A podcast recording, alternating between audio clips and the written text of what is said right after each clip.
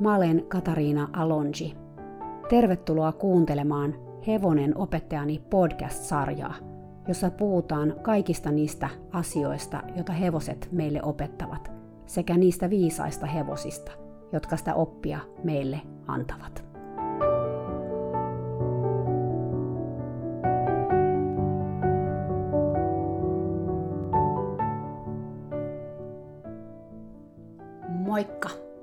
Kun sä kuuntelet tätä, mä en ole enää Suomessa, vaan mä oon Kaliforniassa. Outo ajatus, koska kun mä nyt tätä äänitän, mä oon vielä Suomessa.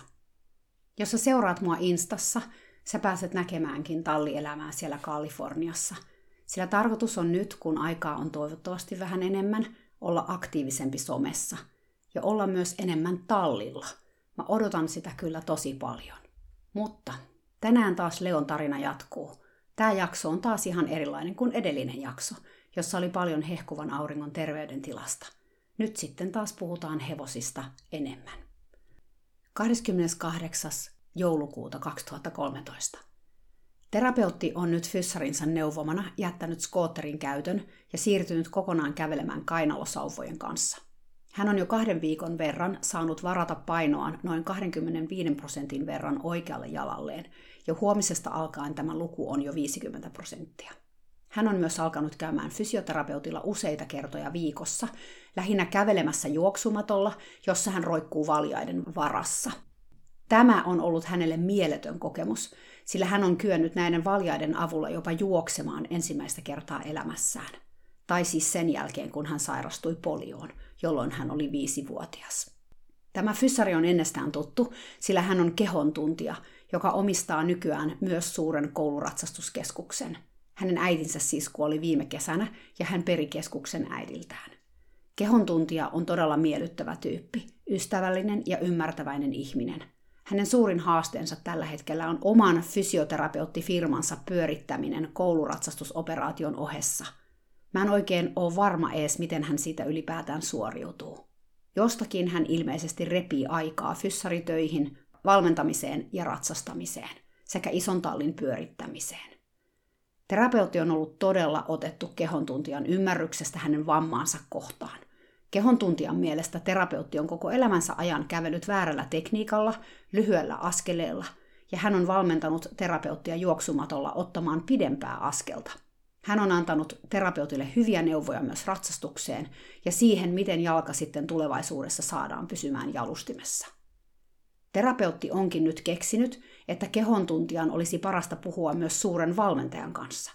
Toiveena tietenkin on, että suuri valmentaja tämän keskustelun tuloksena ymmärtäisi paremmin terapeutin fyysisiä rajoitteita. Kysyin terapeutilta ihan suoraan, miksi hän ei yksinkertaisesti vaihda valmentajaa. Kehon tuntija on todella hyvä opettaja. Mun mielestä sata kertaa suurta valmentajaa kyvykkäämpi. Lisäksi hän ei mollaa oppilaitaan ja on muutenkin täysjärkinen. Ja hänen tallinsa on 10 minuutin matkan päässä terapeutin kotoa, ja siellä on mahdollisuus pihattoasumiseen, ja sateella maneesikin on olemassa. Terapeutin vastaus oli tämä. Kehon tuntija on tehnyt huonoja ratkaisuja viime aikoina, kuten sen, että hän palkkasi erään naisen tallimestariksi. Terapeutti tuntee tämän naisen edelliseltä tallilta, jossa hän oli töissä, ja kuulemma nainen on alkoholisti ja epäluotettava persoona. Se, että kehontuntija ei tarkastanut naisen taustoja, on terapeutin mielestä pöyristyttävää ja kertoo huonosta arviointikyvystä. Ja siksi hän ei voi luottaa kehontuntijaan. Mä en kyllä tiedä, mitä mä ajattelisin tästäkin selityksestä. Mä en tunne tätä tallimestaria ollenkaan, mutta mä tunnen edellisen tallin omistajan, sillä mä tein hänelle töitä kymmenen vuotta sitten. Se nainen, jos kuka, voi ajaa kenet tahansa alkoholismiin – Työnantajana hän oli äärimmäisen arvaamaton ja julma. Terapeuttikin tietää tämän, mutta hän on myös äärimmäisen tuomitseva. Jos joku ihminen tekee jotain hänen mielestään sopimatonta, hän muistaa sen lopun ikänsä. Paitsi jos se ihminen on suuri valmentaja. Ja sitä paitsi, voihan olla, että kehon tuntija oli tarkastanut tämän naisen taustat ja silti päättänyt antaa tälle tallimestarille mahdollisuuden. Emme tiedä asian taustoja, siksi emme voi tuomita hänen ratkaisujaan – Tallimestari on kuitenkin ollut hänellä töissä jo kuusi kuukautta, eli ilmeisesti homma toimii jollakin tasolla. Onneksi me taas tekstailtiin terapeutin kanssa, koska jos multa olisi puhuttu kasvokkain, terapeutti olisi nähnyt mun ilmeestä heti, mitä mieltä mä olin tästä hänen niin sanotusta selityksestään. Ja sitten tämä olisi saanut sen aikaiseksi, että hän olisi alkanut puolustautumaan aggressiivisesti. Mä tekstasin takaisin. Ja suuri valmentajahan on niin kovin luotettava kolme pistettä. Siihen terapeutti vastasi, että on totta, että suureen valmentajaan ei voi luottaa piiruakaan, mutta että tällä hetkellä terapeutti ei voi vaihtaa valmentajaa, joten hän ei myöskään asiaa aio miettiä sen enempää, ennen kuin se on oikeasti mahdollista. Selvä, annetaan asian siis olla. Mä oon kyllä aika väsynyt tähän ainaiseen kuvioon suuren valmentajan kanssa. Mä luulen, että terapeutti on huomannut sen, sillä hän puhuu mulle vähemmän ja vähemmän suuresta valmentajasta. Tosin sen hän kertoi, että Devina oli jouduttu viime viikolla rauhoittamaan kengityksen ajaksi. Mä tulin tästä uutisesta todella surulliseksi, koska mä tein viime keväänä Devinan kanssa valtavasti töitä positiivisen vahvisteen kanssa, jotta se kyettiin kengittämään ilman rauhoittavaa lääkitystä. Ja homma toimikin loistavasti. Devinaa on toukokuusta lähtien kyetty kengittämään aivan normaalisti, kunnes viime viikolla sitä ei taas enää voitu. Suuren valmentajan mielestä Devina on tästä lähtien rauhoitettava joka kerta kengityksen ajaksi kaikkien asianosaisten turvallisuuden vuoksi. Terapeuttikin oli tämän asian johdosta aika tolaltaan. Mitähän siellä tallilla oikein tapahtuu, hän mullekin ihmetteli. Jaa, vaikea sanoa, mutta mä osaan kyllä arvata, miten tähän tilanteeseen on taas päädytty. Mä toivon, että kun terapeutti saa kipsinsä pois kuukauden päästä ja alkaa käsittelemään hevostaan itse, hän kykenee näkemään asioiden oikean laidan ja tekemään rohkeita päätöksiä itsensä ja hevosensa parhaaksi. 31. joulukuuta 2013. Eilen oli ihana pihattopäivä, sillä me saatiin rauhaa rakastavan kanssa olla kahdestaan hevosten kanssa. Terapeutti ei ollut kotona, kun me tultiin tallille, ja hehkuva aurinko oli lyhyellä reissulla miehensä kanssa. Hänhän ei koskaan voi matkustaa kolmea tuntia kauemmaksi sairaalasta siltä varalta, että soitto uudesta sydämestä tulee. Mutta koska hänellä on jälleen lääkäriaika tänään, he olivat päättäneet mennä kaupunkiin viettämään uutta vuotta. Keli oli mitä suotuisin ja me oltiin rauhaa rakastavan kanssa teepaidat päällä. Niin lämmintä oli auringossa. Leo oli todella aktiivisella tuulella. Se tunki meidän luokse ja halusi rapsutuksia. Dakinella oli vähän samat aatukset. Onneksi meitä oli kaksi. Me haettiin harjat ja me hinkattiin molempia hevosia kumisuolla niin, että kättä kramppas. Leo etenkin kertoo todella selkeästi, mistä kohtaa pitää rapsuttaa ja kuinka kovaa ja kuinka kauan. Aina kun mä yritin lopettaa, Leo käänsi uuden kohdan kehostaan mun naaman eteen. Ja jos en mä heti alkanut sitä kihnuttamaan, se vielä käänsi päänsä ja turvalla näytti, että tosta noin, anna mennä vaan.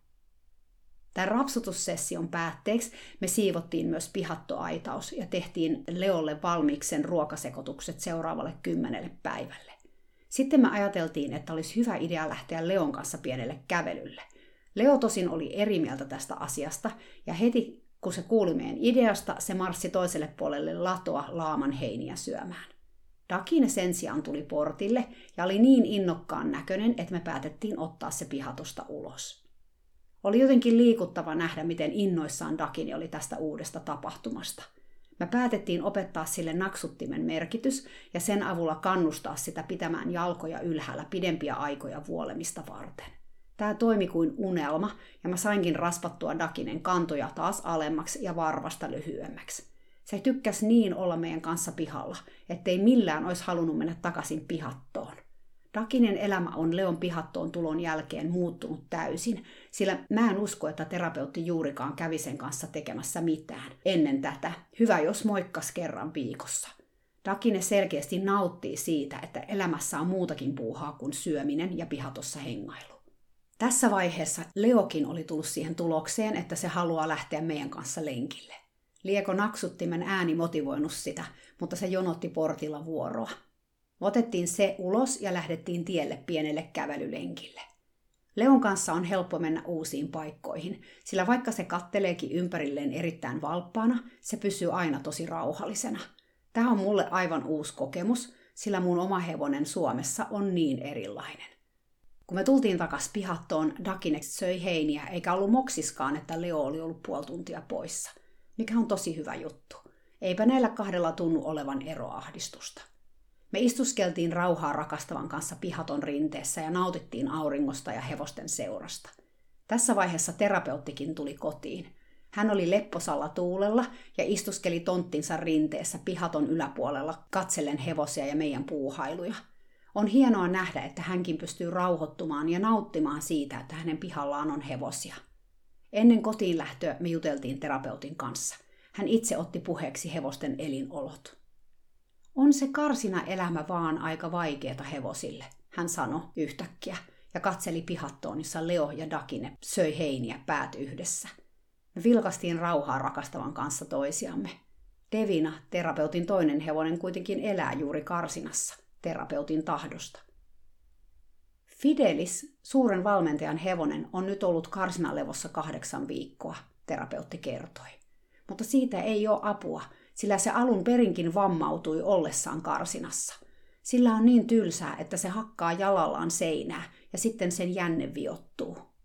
Mä muistan kyllä, että näin oli silloinkin, kun me Leon kanssa oltiin tuolla tallilla. Mutta että Fidelis ei ole vieläkään parantunut. Todella surullista. Ei mitään järkeä pitää sitä karsinassa, terapeutti sanoi. Mutta tietenkään nyt sitä ei voi laittaa uloskaan, sillä se juoksisi itsensä rikki. Nyt se on niin hullu, että suuri valmentaja joutuu antamaan sille rauhoittavia kaksi kertaa päivässä. Anteeksi kuinka? Mä hetken mietin jo, että kuulinks mä oikein. Terapeutti jatkoi jutteluaan, mutta kun hän hiljentyi hetkeksi, mun oli pakko palata tähän rauhoittavien antamiseen. Siis kerro nyt uudelleen, mitä se Fidelis saa kaksi kertaa päivässä, mä sanoin. Asepromatsinea. Se rauhoittaa sitä niin, ettei se hillu boksissaan enää, terapeutti kertoi.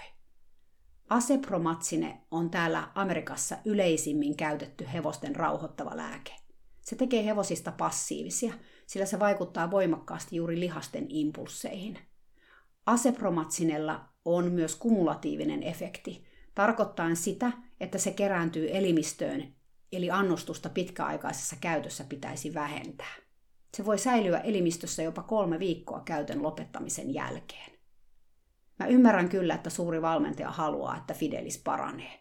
Mutta hevonen loukkaantui, koska sillä oli tylsää tallissa ja se hakkasi jalkansa verille boksissa.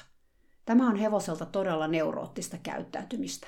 Ja tässä kohtaa tärkeintä olisi miettiä hevosen elinolosuhteita ja löytää joku ratkaisu, jolla hevosen tilanne paranisi.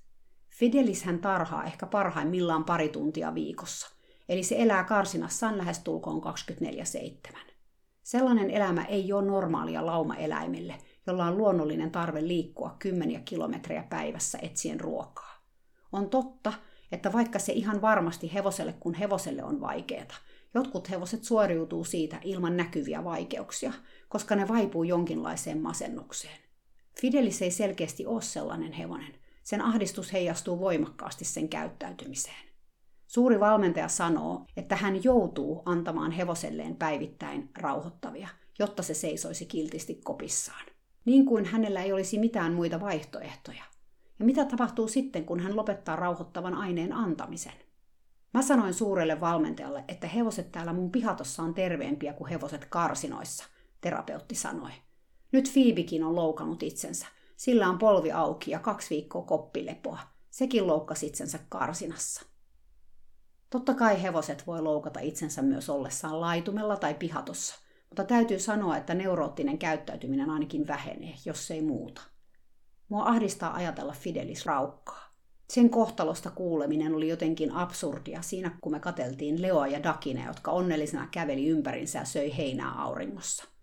Mä toivon Fidelikselle pikasta paranemista, mutta mä en ole varma, mitä tämä paraneminen sitten lopulta hyödyttää. Sen elämä karsinassa ei terveenäkään eroa juurikaan elämästä levossa. Terveenä se seisoo tallissa vaan sen 23 tuntia vuorokaudessa 24 tunnin sijaan. Mä mietin tätä asiaa vielä, kun mä ajoin kotiin. Ja mä mietin, mitä mä itse olisin tehnyt joskus 25 vuotta sitten, jos mä olisin ollut samassa tilanteessa. Silloin mä muistan, että esimerkiksi meidän vikelyshevonen ei tarhannut kuin muutamia tunteja päivässä yksinään pienessä tarhassa. Toki sekin oli enemmän kuin mitä Fidelis tarhaa, mutta mun mielestä kuitenkin se perusajatus siellä takana oli sama. Eli ettei kauheasti mietitty, mitä hevonen eläimenä tarvitsee ollakseen tasapainoinen ja onnellinen. En mä ainakaan itse muista kauheasti käyttäneeni asiaa tämän asian miettimiseen. Ja ei tarvitse katsoa kuin 2000-luvun alkuun, kun sen erään vuoden pidin vikelyshevosiani tallissa täällä Kaliforniassa, jossa ei ollut tarhausta.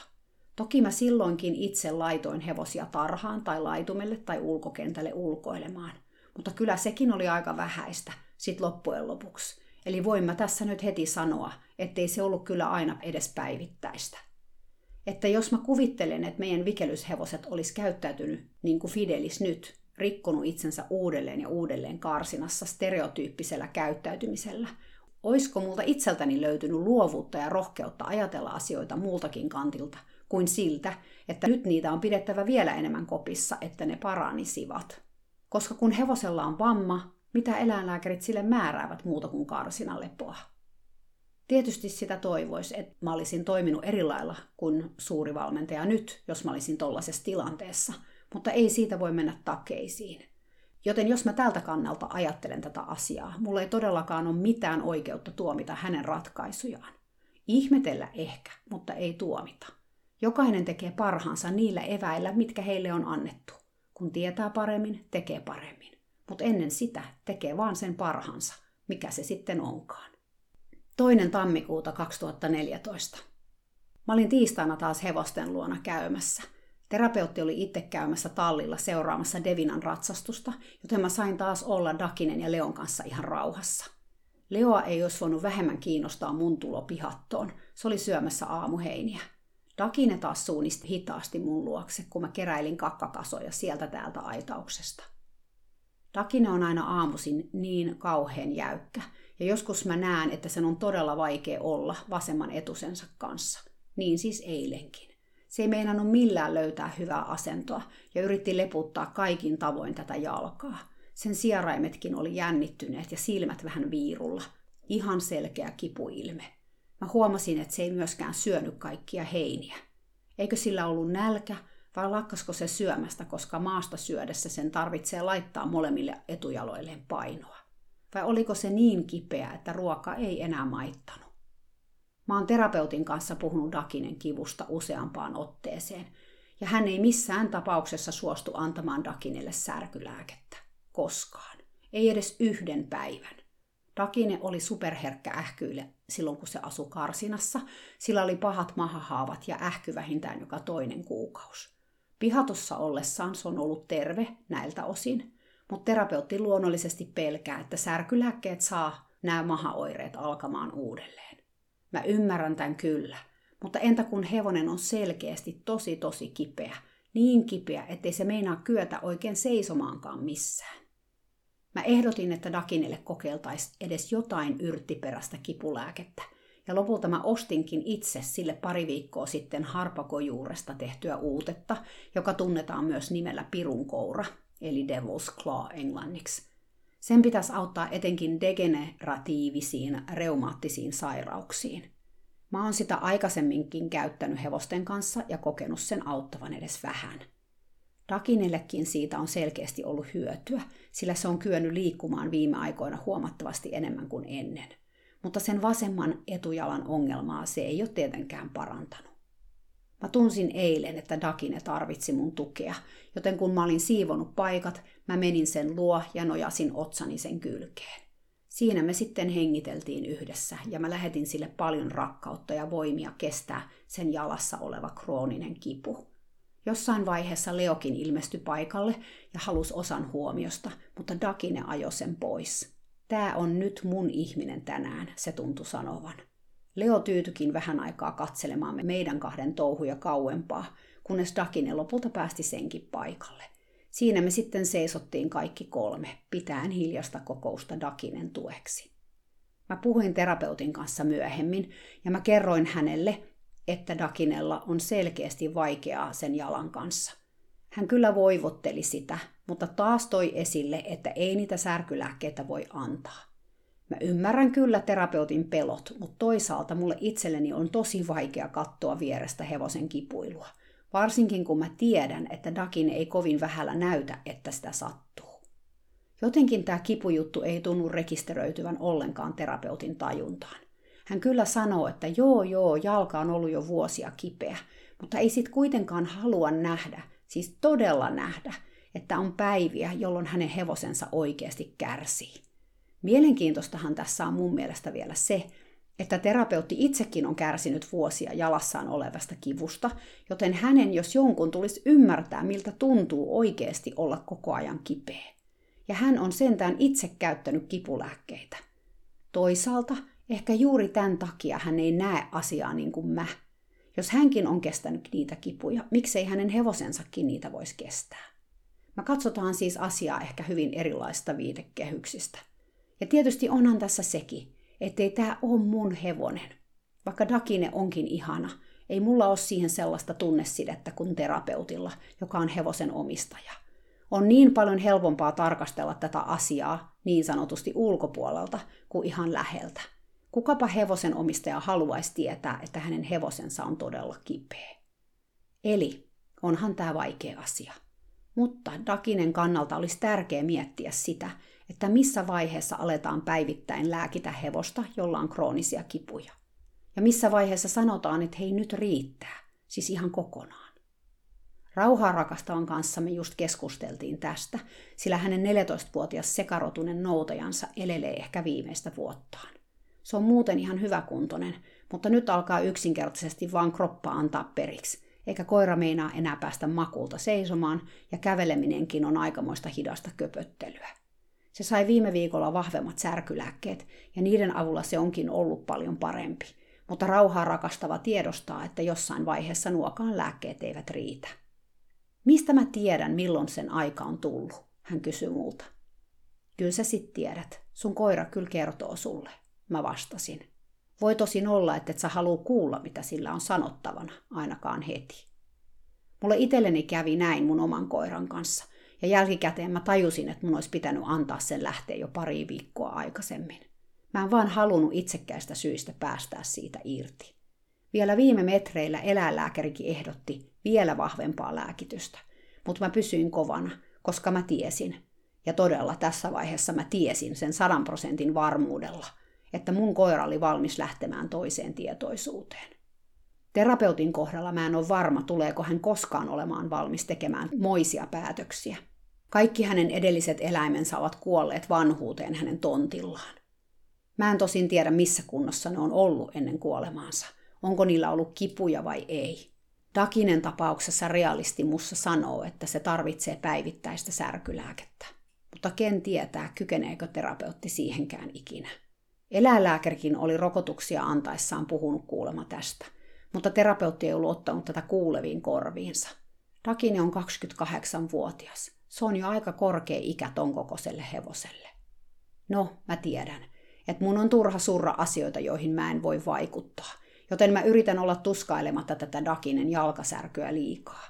Onhan myös totta, että sillä on superhyviäkin päiviä, jolloin se liikkuu paljon ja on tosi reipas, vaikka aina ontuukin tietysti. Talvi on tietenkin vaikein, sillä yöt on kylmiä ja siksi joka paikkaa varmaan alkaakin kolottaa. Mä lähettelen siis Dakinelle voimaannuttavia ajatuksia. Ja mä tiedän, että Leokin sitä tukee ja muutenkin tuottaa sille iloa. Dakine taisi olla aika yksinäinen ennen Leon ilmestymistä tontille. Ja sille on selkeästi tullut ihan uusi into elämään nyt, kun sillä on kaveri, jonka kanssa se tulee toimeen. 3. tammikuuta 2014. Mä postasin pari päivää sitten Facebookiin kuvan musta itsestäni rapsuttamassa Leoa, joka rapsuttaa vuorostaan Dakinea hännän juuresta. Mä en ajatellut asiaa sen enempää ennen kuin mä juttelin terapeutin kanssa asiasta. Hän kertoi, että suuri valmentaja oli nähnyt tämän kuvan ja kokenut tarpeelliseksi mainita siitä myös terapeutille. Näin sen kuvan ja tajusin, että hehkuva aurinko tuskin tuo Leoa enää tänne. Se jää eläkkeelle loppuelämäkseen, jossa se menee ihan pilalle kauhea sääli. Suuri valmentaja oli tämän jälkeen jauhanut ja jauhanut siitä, miten ihmiset tekevät tällaisen kauhean karhunpalveluksen hevosilleen ja miten onnettomia hevoset ovat siitä, että niiden elämä valuu hukkaan vaan jossain pihatossa. Mä olin aika hämmentynyt tästä uutisesta. Tästä yhdestä rapsuttelukuvasta suuri valmentaja oli päätellyt tämän kaiken. Mun omasta mielestä Leo on tuossa kuvassa hyvinkin onnellisen näköinen. Ja koska mä olin itse paikalla, mä voin todistaa, että sitä rapsutettiin melkein puoli tuntia ihan joka puolelta. Ja se nautti siitä oikein toden teolla. Huuli oli pitkällä koko ajan.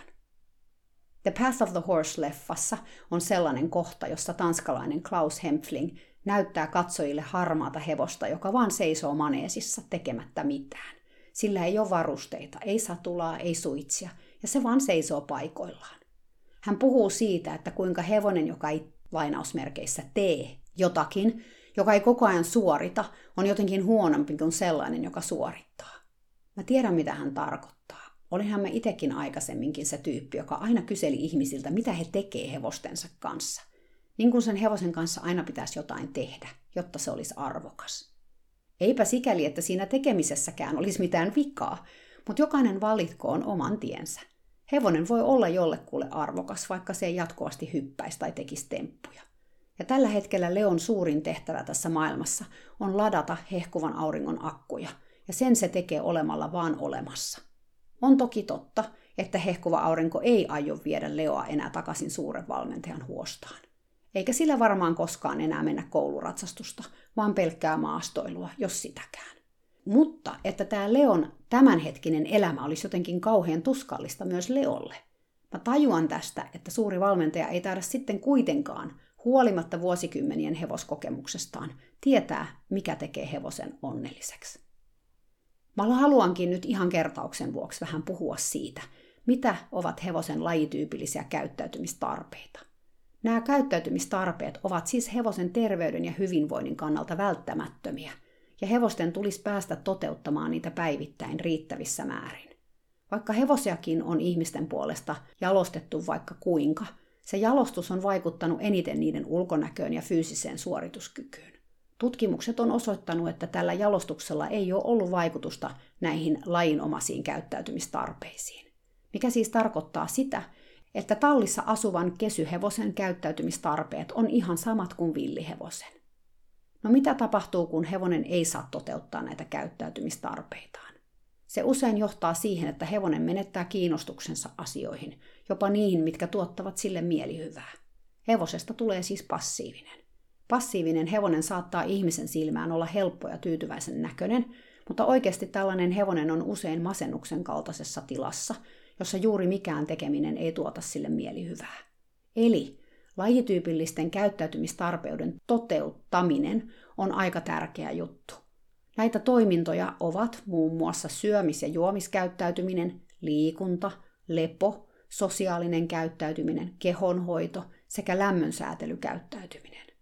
Ja jos nyt Leosta puhutaan ja tästä kuvasta, joka aiheutti tämän polemiikin, siinä kuvassa Leo toteuttaa lauma-eläimen sosiaalista käyttäytymistarvetta, eli lajitoverin seuraa ja sen kanssa kommunikointia ja koskettelua. Mä haluan senkin sanoa, että jos hevonen ei pääse näitä käyttäytymistarpeitaan tyydyttämään, vaikka yrittää sitä tehdä, nämä yritykset saattaa saada sen passiivisuuden sijaan epänormaaleja muotoja – jossa hevonen vahingoittaa itseään tai toisia hevosia yrittäessään epäsopivissa oloissa toimia käyttäytymistarpeidensa mukaisesti. Silloin ihmiset voi ajatella, että hevonen on aggressiivinen ja se voi olla hankala käsiteltävä. Tai kuten Fidelis, josta puhuin aikaisemmin, sitä voidaan pitää hulluna. 4. tammikuuta 2014. Draama Facebookiin laittamani kuvan tiimoilta jatkuu. Nyt mä sain terapeutilta viestin, että menettänyt kaiken tulee huomenna vierailulle lainausmerkeissä katsomaan hehkuvaa aurinkoa ja leoa. Mä arvasin heti, että suuri valmentaja on laittanut menettänyt kaiken asialle, tutkimaan mikä on Leon tilanne ja puhumaan hehkuvalle auringolle Leon tulevaisuudesta sydänleikkauksen jälkeen. Kun mä mainitsin mun epäilyt terapeutille, hän vastasi mun olevan aivan oikeassa että suuri valmentaja on moneen otteeseen tällä viikolla puhunut Leosta ja Leon niin sanotusta ikävästä tilanteesta. Kun mä varovaisesti sanoin terapeutille, että hehkuva aurinko ei ehkä halua harrastaa enää kouluratsastusta, terapeutti kertoi, että hänelle hehkuva aurinko oli sanonut, että ei tiedä vielä, mitä aikoo jatkossa tehdä. Mä en sanonut siihen mitään, koska ei ole mun asia kertoa hehkuvan auringon todellisista suunnitelmista. Mä ymmärrän kyllä, jos hän ei halua kohdata suurta valmentajaa tämän uutisen kanssa – siitäpä vasta soppa syntyisi. Sitä paitsi niin kauan kun uutta sydäntä ei ole löytynyt, asia ei ole edes ajankohtainen. Toipuminen leikkauksesta kun tulee kuitenkin kestämään kuukausia. Mutta sikäli aika kamalaa, että tämän ryhmän painostus ulottuu näinkin kauas aina vaan ja edelleen. Tämä on kuin uskon lahko, josta ei saa lähteä pois, vaikka mikä olisi. Saa nähdä huomenna, mitä menettänyt kaikella on sanottavana pihattoelämästä ja Leon niin sanotusta huolestuttavasta tilasta. Täytyy miettiä, jos vielä keksisin jotain todella kukkahattu mätimäistä ohjelmaa, ihan vaan sen varalta, että menettänyt kaikilla ei ole tarpeeksi raportoitavaa suurelle valmentajalle muuten. Mä voisin vaikka ryhtyä vuolemaan Leon kavioita, tai kouluttamaan sitä positiivisella vahvisteella, tai kommunikoimaan sen kanssa telepaattisesti. No huh, nyt mä oon jo vähän pirullinen. Parasta pitää vaan matalaa profiilia ja antaa Leon puhua puolestaan. 5. tammikuuta 2014. Tänään pihattoelämään tuli taas vähän säpinää, kun Bing, tamma naapurista, pääsi omasta aitauksestaan vapaaksi. Itse asiassa aitauksestaan se vielä pääsi ihan ihmisen avulla ulos, sillä paikalle saapunut puutaruurin tuli siivoilemaan paikkoja ja tuttuun tapaan antoi Bingin vaellella aidatulla tontilla itsekseen. Joku oli kuitenkin jättänyt pääportin auki, todennäköisesti tämä samanen puutarhuri, vaikka ei sitä myöntänytkään, ja jossain vaiheessa Bing huomasi tilaisuutensa tulleen. Pingin ilmestyessä terapeutin tontille terapeutti itse makoili kaikessa rauhassa nurmikolla pihaton edessä sillä aikaa, kun hehkuva aurinko ja mäh siivoiltiin kakkakasoja niityltä, tai itse asiassa hehkuva aurinko ei oikeastaan jaksa enää siivota, mutta se tulee siinä mukana ja toimii pikkuharavalla kakkakikkaran sieltä toisen täältä. Tämä saa hänet tuntemaan itsensä tarpeelliseksi. Bing oli aika lailla tohkeissaan uudesta vapaudestaan, mutta onneksi hehkuva aurinko näki sen ajoissa, kun se ilmestyi puiden välistä täyttä laukkaa. Hän huusi terapeutille varoituksen. Terapeutille tuli aika kiire nousta pystyyn. Hän ei kerennyt edes seisomaan, kun Bing jo suhahti hänen ohitseen harjatuulessa hulmuten. Dakineenkin tuli eloa kertaheitolla. Se oli ollut nuokkumassa auringossa, mutta Bingin ilmestyessä lainausmerkeissä väärälle puolelle, Villi Orisen sisällä heräs henkiin. Se ryysäs aidalle korskuen ja pää ylhäällä. Kohta Leokin laukkas tukkaputkella mäkeä ylös hirnuen mennessään. Se oli ollut ladon takana syömässä lunan heiniä. Hevoset on kyllä hassuja, sillä Binghän oli juuri ollut pihaton toisella puolella omassa pihatossaan. Nyt kun se olikin terapeutin puolella, pojat oli ihan tohkeissaan. Olisi voinut luulla, että ruunat ei ollut nähnyt tammaa kuukausiin. Niin iloinen tämä niin sanottu jälleen näkeminen oli. Selkeästi kyllä mulle itselle tuli viesti hevosilta, että ne oikeasti luuli, että ne pääsee vihdoinkin yhteen. Sillä sehän on alusta saakka ollut niiden toive, ja on edelleen. Vaikka tamma kävikin aika kierroksilla, ei siis pidä unohtaa, että se on arabi, mä sain kuitenkin sen kiinni suhteellisen kivuttomasti porkkanon avulla – Mä laitoin Bingille riimun ja poikien pettymykseksi mä talutin sen takaisin sen omalle puolelle.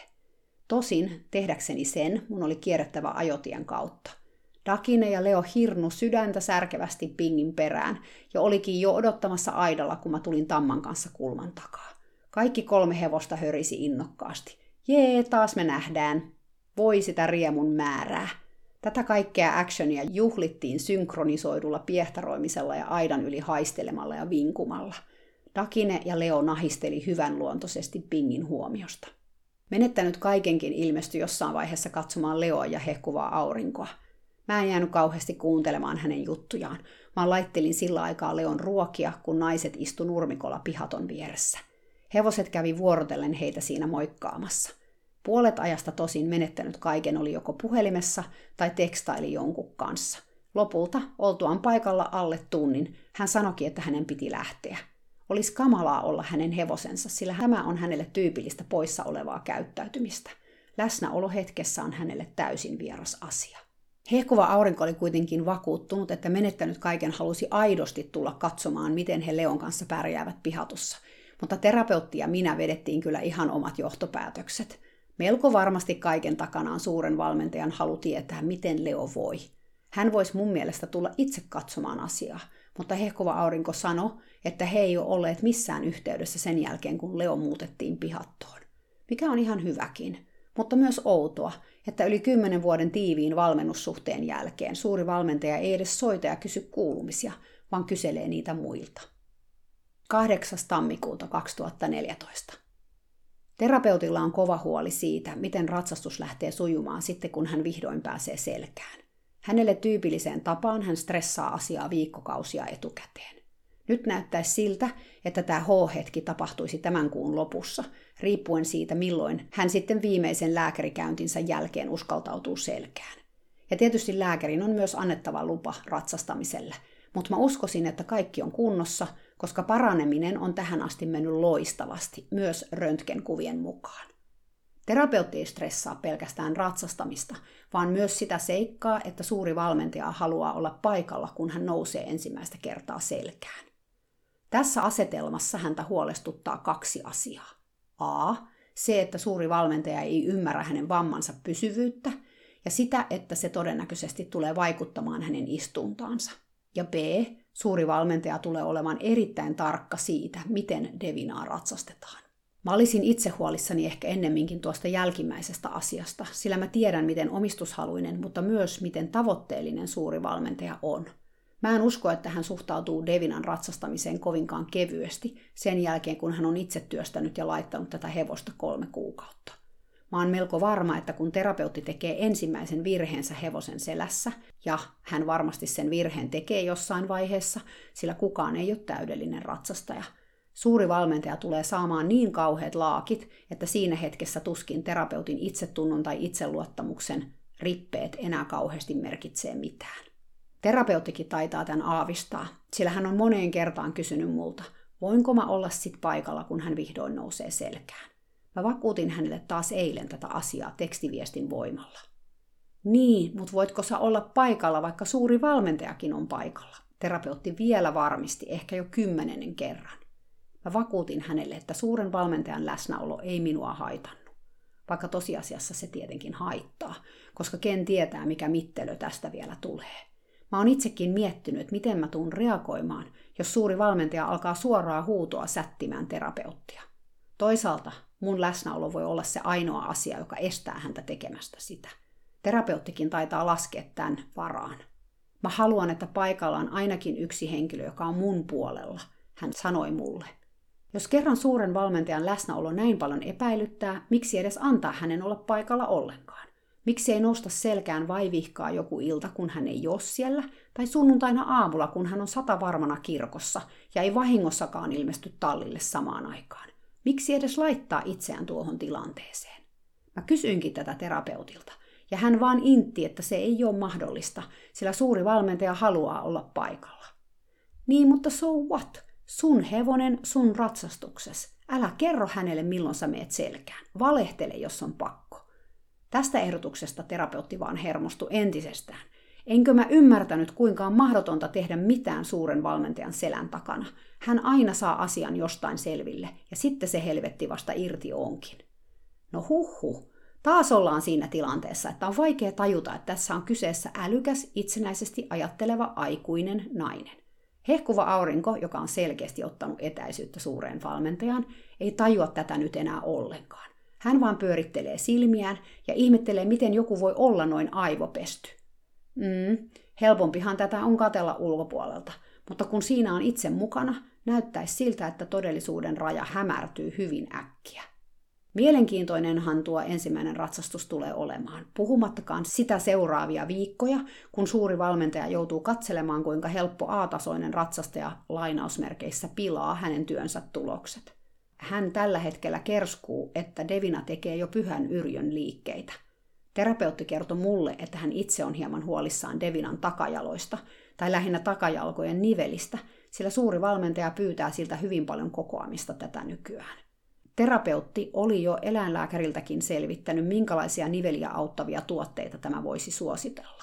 Täällähän on tyypillistä käyttää ratsuhevosilla piikillä lihakseen annettavaa Adequan tai Legend-nimistä ainetta, mutta nyt kuulemma markkinoilla on uudempi, vieläkin tehokkaampi reseptilääke.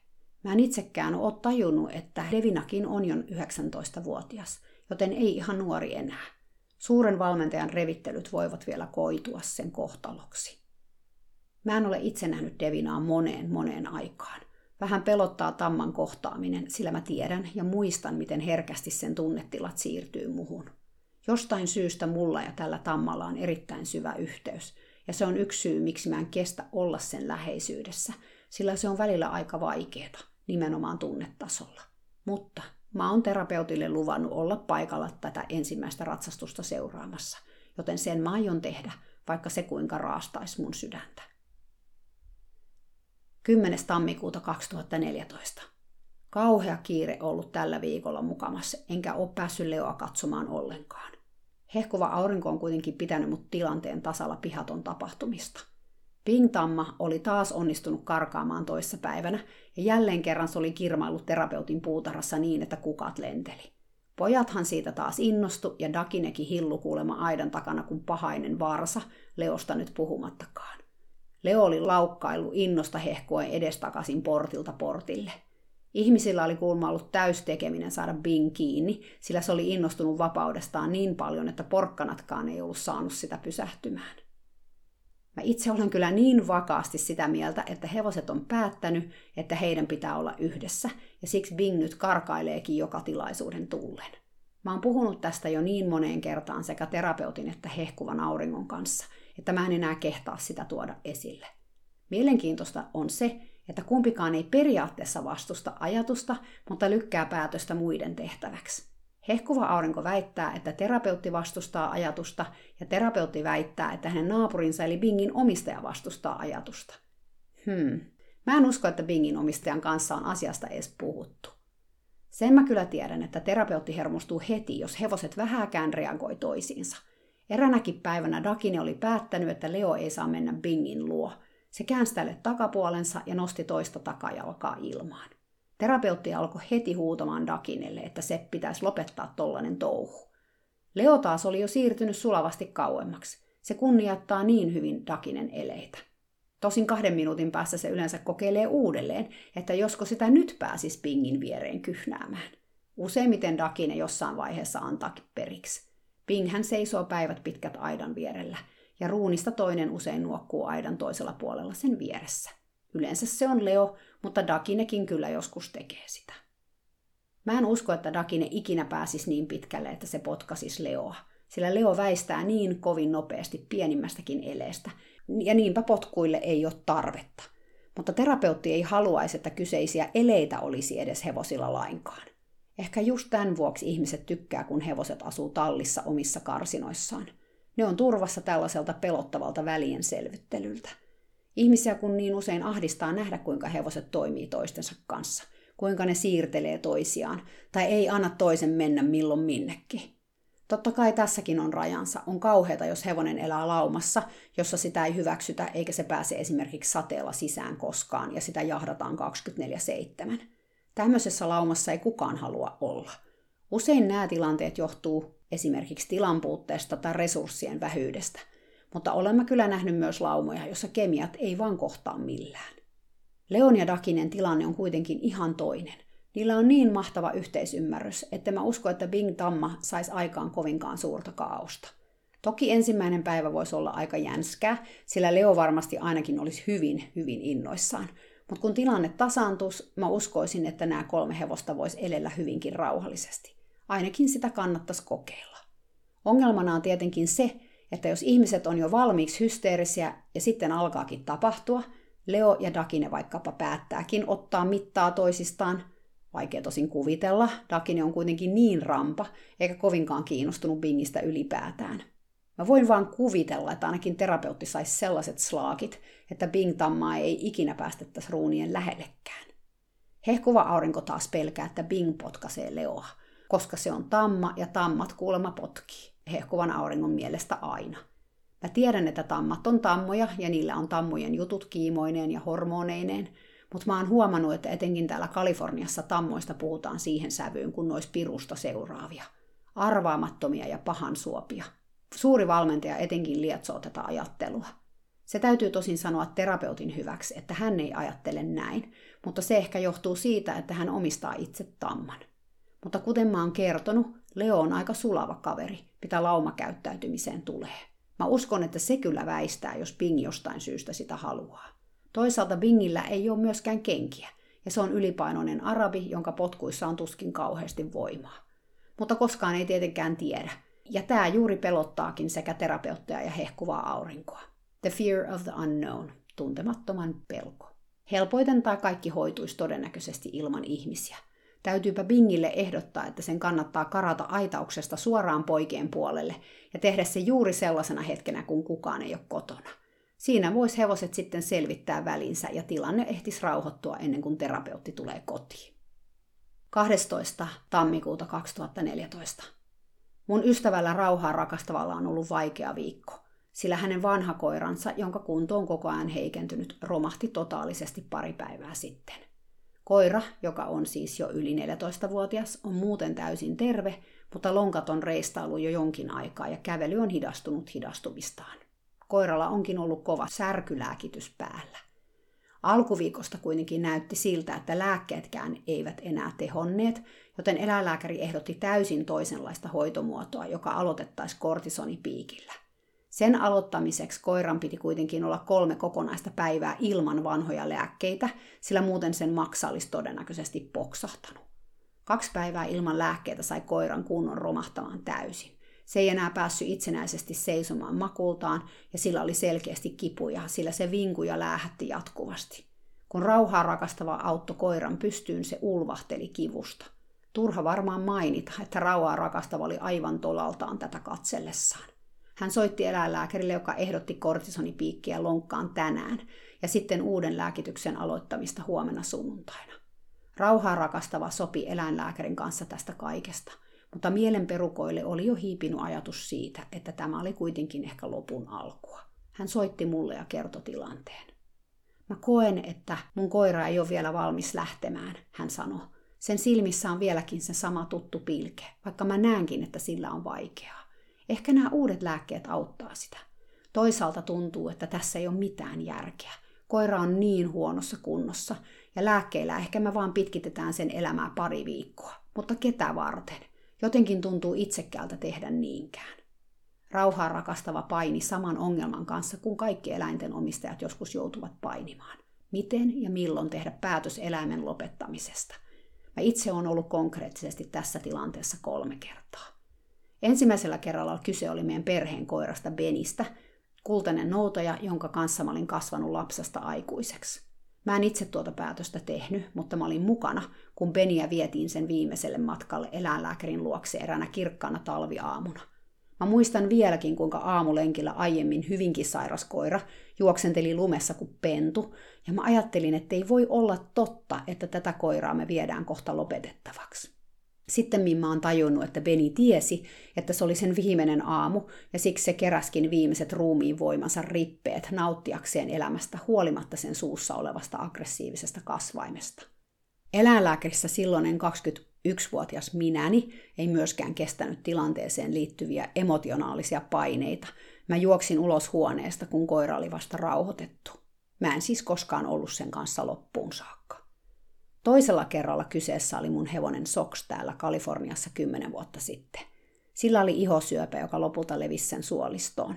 Mä tiesin, että vaikka mä en paperilla omistanutkaan soksia, oli mun vastuulla tehdä päätös sen elämän päättämisestä. Ja mä tuskailinkin asian kanssa. Mistä mä tietäisin, että sen aika on tullut? Miten mä kykenisin tekemään sen päätöksen? Mä tuskailin turhaan. Eränä päivänä mä tulin tallille ja tiesin. Mä en osaa sitä mitenkään selittää, sillä hevonen oli sinä päivänä aivan samanlainen kuin edellisenäkin. Mutta jotain oli kuitenkin muuttunut muun sisällä. Mä soitin eläinlääkärille ja sain ajan vasta muutaman päivän päähän. Mä en kuitenkaan arponut mun päätöstä. Mä olin siitä aivan varma, vaikka mä jouduinkin odottelemaan sen toteutumista. Soksu oli vielä viimeiset päivänsäkin kohtalaisen hyvässä kunnossa.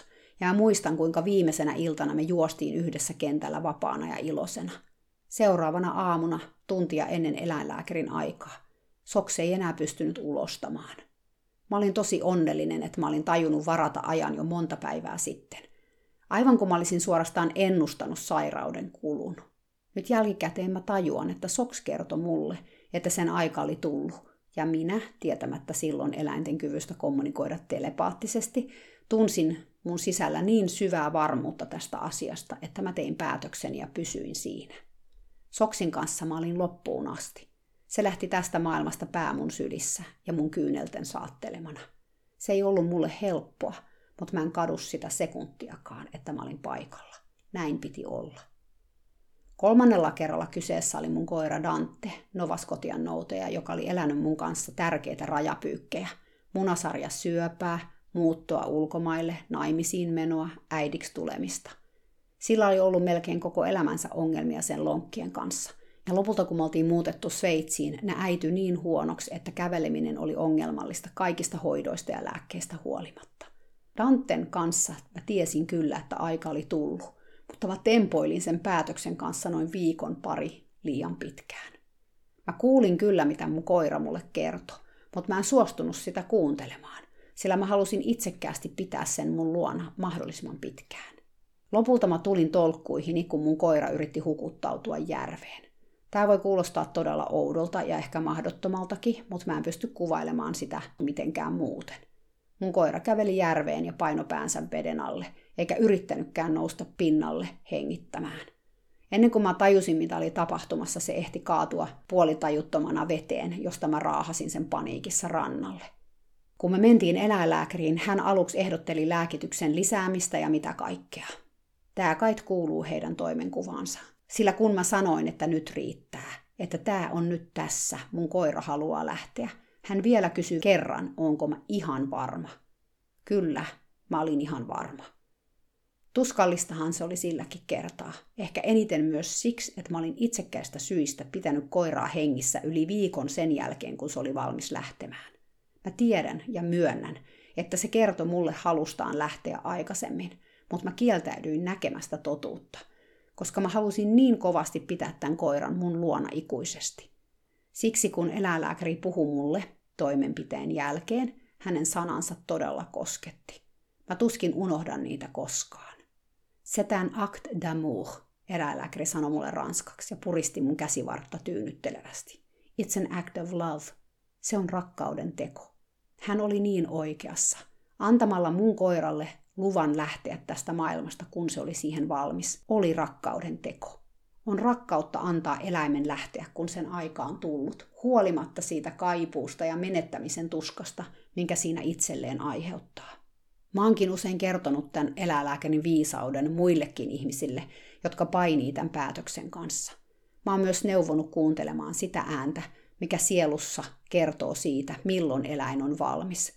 Sitä ei ole aina helppo kuulla, kun omat tunteet ja toiveet pukkaa tunkemaan väliin. Mutta jos antaa sille tilaa, se pyrkii pintaan.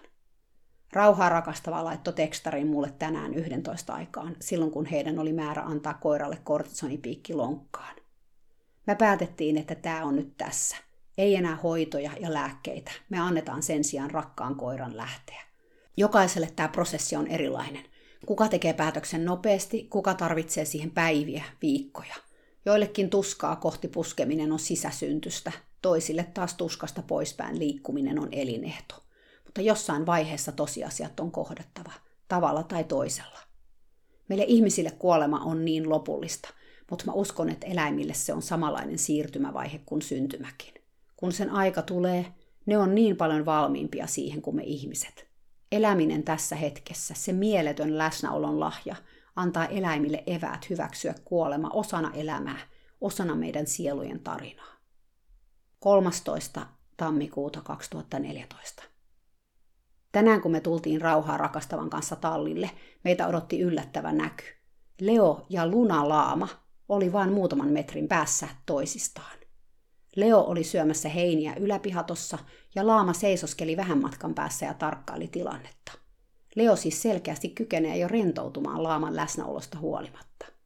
Kun mä kerroin asiasta terapeutille, hän mainitsi, että juuri ennen Leon saapumista pihattoon Lunalaama oli alkanut käyttäytymään uhkaavasti Dakinea kohtaan ja jopa sylkenyt sen päälle pariin otteeseen.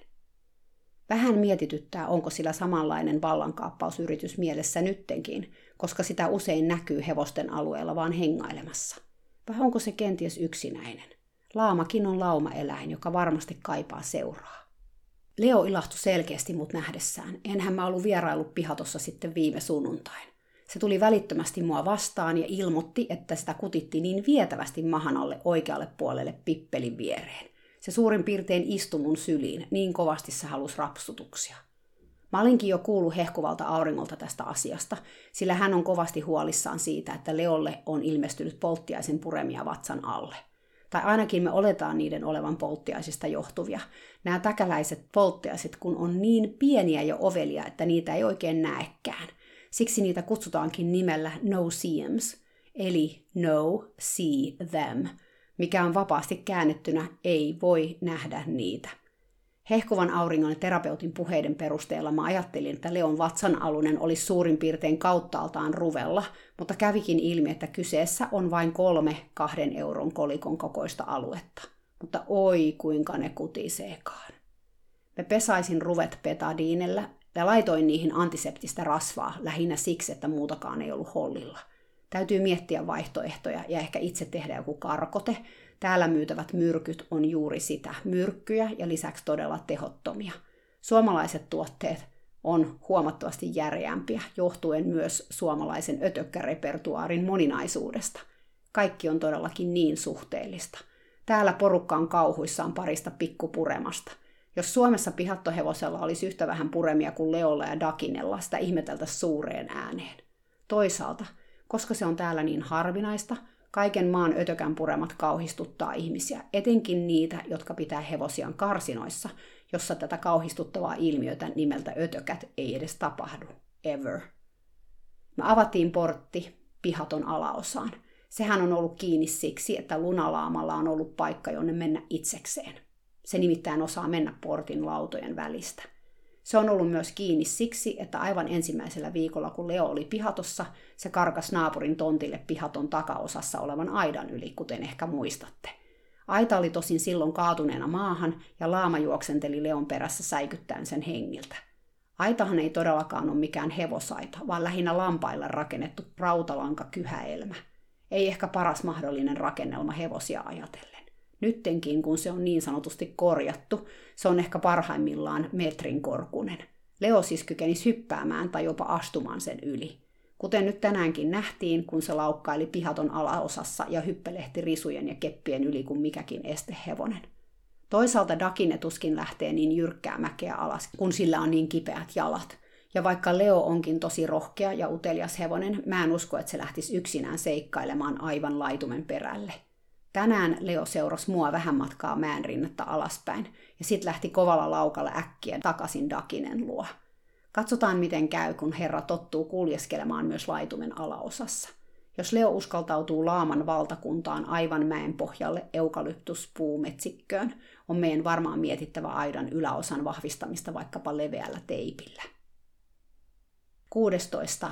tammikuuta 2014.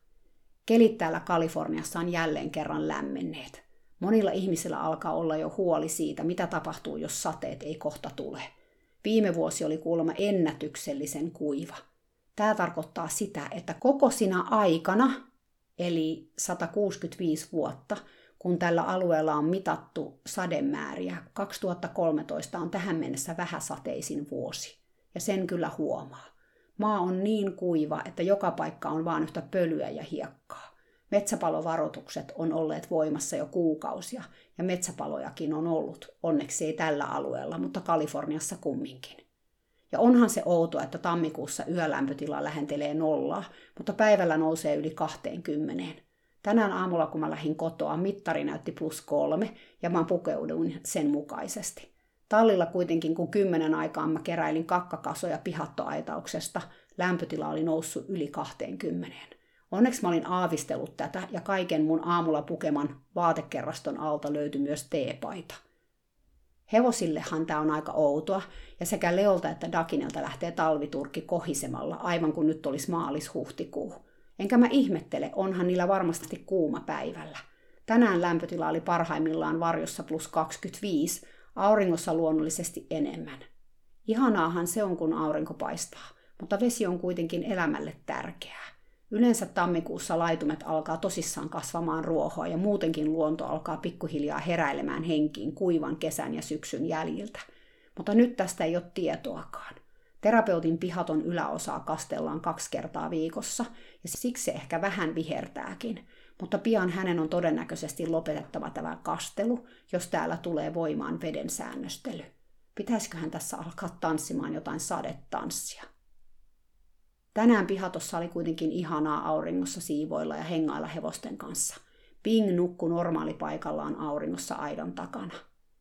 Ping tykkää hengailla tässä aidalla, siltä varalta, että jompikumpi sen poikaystävistä tulisi sitä moikkaamaan, mutta tänään Dakine ja Leo ei tuntunut piittaavan tammasta juuri ollenkaan.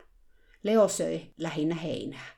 Naapurin Marley koira pyöri sen jaloissa ja välillä mä kattelin, että kohta Leo astuu sen päälle, niin lähellä koira oli Leon kavioita. Mutta ne kaksi on tainnut hengailla toistensa kanssa ennenkin. Marley on mielenkiintoinen tuttavuus. Sen omistaa mies, joka asuu vuokralla naapurissa. Terapeutin mukaan tämä mies on koko ajan töissä ja sen aikaa Marley hengailee pihalla Bingin omistajan kahden koiran Tuckerin ja Jackin kanssa. Yleensä kuitenkin Marley on terapeutin pihalla, tai ainakin silloin kun siellä tapahtuu jotain. Heti kun se näkee vaikkapa mun auton kurvaavan pihaan, se jo laukkaa täyttävä vauhtia mua moikkaamaan. Ja sitten se seuraa mua ihan joka paikkaan. Ja kun mä sanon seuraa, mä tarkoitan, että sen kuono on noin 10 sentin päässä mun reidestä koko ajan. Vaikka mä onkin koirarakas ihminen, tämä käy joskus mun hermoon. Sillä on esimerkiksi todella vaikea putsata hevosten kavioita, kun iholla on yliaktiivinen ja superutelias koira. Me ollaankin Marlin kanssa harjoiteltu tätä etäisyyden ottamista ja sitä, milloin on sopivaa olla in your face ja milloin ei. Marlin niin haluaa olla mieliksi ja se yrittää koko ajan parhaansa. Joskus se ei vaan millään malta olla puuttumatta siihen, mitä on tekeillä – ja silloin kun se siihen puuttuu, sen nenän pitää olla touhujen keskipisteessä. Täytyy sanoa, että tilanne on onneksi hieman rauhoittunut. Tänäänkin kun mä keräilin kakkoja kottikärryjen kanssa, Marley jopa irtos musta muutaman metrin päähän puuhaamaan jotain muuta. Sen lempiharrastus on syödä hevosen kakkaa. Hyvänä kakkosena on kieriä siinä. Tänään se tosin löysi peuran reisiluun, jota se vuoroin pureskeli ja vuoroin hinkkasi itseensä. Marley on ehkä maailman hyvän tahtoisin koira – niin monet ihmiset täällä Kaliforniassa parjaa pitbulleja. Marley on siis ainakin osittain pitbull. Mutta tämä yksilö on todella ihana tyyppi, aina valmis mihin vaan. Sen suurin ongelma on ehkä se, että sillä ei ole mitään tekemistä. Siksi se juokseekin heti tukkaputkella paikalla, kun joku jossain liikahtaa. Ja sitten se hössöttää vieressä tohkeissaan. Sen innokkuus on jotenkin liikuttavaa, vaikkakin joskus myös ärsyttävää, kuten mä mainitsin. Hevosten kanssa Marley tulee toimeen todella hyvin, Tuntuu siltä, kun Dakin ja Leo olisi hyväksynyt sen täysin laumansa jäseneksi. Jos joku muu koira tulee pihattoon, Leo on aina kovin utelias, mutta Marlia se tuskin enää edes vilkasee. Välillä ne juokis samasta astiasta yhtä aikaa. 18. tammikuuta 2014. Mä juttelin tänään sekä terapeutin että hehkuvan auringon kanssa aiheesta Leon energia – Tämän viimeisen viikon aikana on vahvasti alkanut näyttää siltä, että Leolla olisi kovasti haluja liikkua enemmän kuin aikaisemmin. Se on nyt päivittäin urheilu pihatossa laukkaamalla mäkeä edestakaisin ja hillumalla milloin mistäkin syystä. Tähän sen liikuntaan ei liity mitään pelkoja tai säikkymistä. Se yksinkertaisesti vaan juoksee juoksemisen riemusta. Terapeuttia tämä luonnollisesti pelottaa kuinkas muuten. Eniten hän pelkää, että Leo rikkoo maassa olevan kastelujärjestelmän – se kulma jo olikin yhden kastelijoista runnonut ruttuun viilettäessään edestakaisin. Hehkuva aurinko on taas mielissään. Hän sanoi huomanneensa Leon käyvän läpi jonkinlaista prosessia, joka alkoi silloin, kun se vapautui karsina elämästä. Sen koko olemus on muuttunut viimeisen parin kuukauden aikana vanhasta jäykästä lihasköyhästä köpöttelijästä salskean urheilulliseksi ruunan retaleeksi. Ei siis ihme, että se spurttailee pitkin laidunta häntä suorana – Miksi ei juosta, jos siihen kykenee ja siltä tuntuu? Terapeutti on vakaasti sitä mieltä, että asiaan tulee löytää ratkaisu, ja se ratkaisu on hänen maailmassaan se, että Leoa aletaan ratsastaa tai muuten liikuttamaan säännöllisesti. Siis minä alan. Hänellä on pointtinsa, sillä monesti mulla itselläkin on käynyt mielessä, että Leo ehkä haluaisi nähdä muutakin maailmaa kuin pihattoaitauksen. Ne muutamat kerrat, kun mä oon ottanut sen ulos pihatosta, se on ollut enemmän kuin innokas lähtemään pienelle kävelylle. Valitettavasti ratsastus- tai talutusmahdollisuudet on aika vähissä terapeutin tontilla. Kahden kilsan päässä on kuulemma mahtava luonnonpuisto, jossa on kilsatolkulla polkuja ja pikkuteitä. Sinne pääseminen tosin hieman arveluttaa, sillä se tarkoittaisi tiellä ratsastamista. Tie ei tosin ole, etenkään arkiaamusin, kovin liikennöity, mutta piennarta ei ole juurikaan olemassa. Ainakaan juuri terapeutin talon kohdalla. Mun pitää varmaan käydä tutkimassa asiaa autolla, ja ehkä kävellenkin ja miettiä, kuinka mahdollista tämä kaikki olisi. Mä en tosin tiedä, miten Leo suhtautuu autoihin. Tuskin se on kauheasti elämänsä aikana joutunut liikenteen seassa kulkemaan. Vaikka ken tietää, mitä sillä tehtiin nuorena hevosena Hollannissa. Terapeutti kertoi joskus kymmenen vuotta sitten ratsastaneensa erään naapurinsa tontilla, jossa on iso omenatarha. Puiden välissä kulkee ristiin rastiin hiekkateita, jossa voisi helposti ravata ja laukatakin. Kuulostaa todella hyvältä. Tontilla ratsastukseen tosin tarvittaisi lupa. Terapeutilla ei aikoinaan kuulemma ollut lupaa, mutta maailmakin oli hieman erilainen silloin. Nyt voi olla, että mä saisin poliisit mun perääni. Eräällä naapurilla on käyttämätön kenttäkin, mutta hän ei ole ainakaan aiemmin antanut ulkopuolisten käyttää sitä. Ongelma täällä Kaliforniassa on se, että toisten ihmisten mailla ei saa ratsastaa, ei edes tietä pitkin, ellei ole maanomistajan lupa siihen. Lupaa on vaikea saada, sillä ihmiset pelkää joutuvansa oikeuteen, jos jotain sattuu. Täällä vallitsee niin sanottu vastuunsiirron kulttuuri, ja se tarkoittaa sitä, että jos jotain ikävää tapahtuu, syyllistä lähdetään hakemaan oman itsensä ulkopuolelta. Ihmisen voi siis haastaa oikeuteen melkeinpä mistä asiasta tahansa. Jos mä vaikka ratsastasin terapeutin naapurin mailla ja Leo astuisi ravatessa maaoravan koloon ja kaatuisi, ja minä kaatuisin sen mukana, mä voisin haastaa maanomistajan oikeuteen ja saada korvauksia maanomistajan lainausmerkeissä aiheuttamista vammoista. Kuulostaa sairaalta, mä tiedän. Maanomistaja olisi siis tämän logiikan mukaan vastuussa mun loukkaantumisesta, vaikka mä itse ratsastin hevosella sen kolon yli. Niin kuin sen kolon olemassaolo olisi maanomistajan syytä. Siksi kukaan ei halua hevosia mailleen, sillä onnettomuusriski on liian suuri. Täällä ei ole siis tietoakaan joka miehen oikeuksista tai sitä vastuunottamisesta omista teoistaan. No, katsotaan mitä tuleman pitää. On ihanaa, että Leosta tuntuu niin hyvältä, että se alkaa vaikuttamaan kymmenen vuotta ikäistään nuoremmalta. Leo asui todella monta vuotta karsinassa, mutta sen lisäksi pääsi tarhaan vaan silloin tällöin ja silloinkin postimerkin kokoiselle alueelle. Vaikka se vaikutti päällisin puolin tyytyväiseltä, ero sen nykyiseen olemukseen on järkyttävän suuri.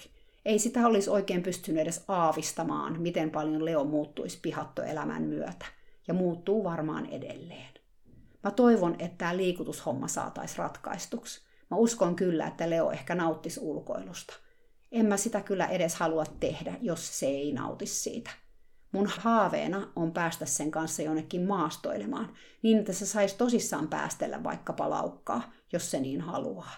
Mä taidan jutella sen kanssa tästä asiasta ja katsoa, mitä viestejä sieltä tulee takaisin. Onneksi maastolenkkejä odotellessa se voi urheilla itsekseen pihatossa, joka on valtava ja vielä mäessä. Tämmöinen jakso tällä kertaa. Toivottavasti tämä herätti ajatuksia tai ehkä jopa sait tästä jotain tietoakin, mikä tuli tarpeeseen. Jos nämä jaksot tuo sun mieleen kysymyksiä, laittele tulemaan. Mä voisin vaikka niihin yrittää parhaani mukaan vastata siellä Instassa. Siis, jos se on sellaista, mihin mä osaan vastata. Ihanaa viikonloppua sulle ja sun karvakavereille. Kuullaan taas ensi viikolla. Moikka!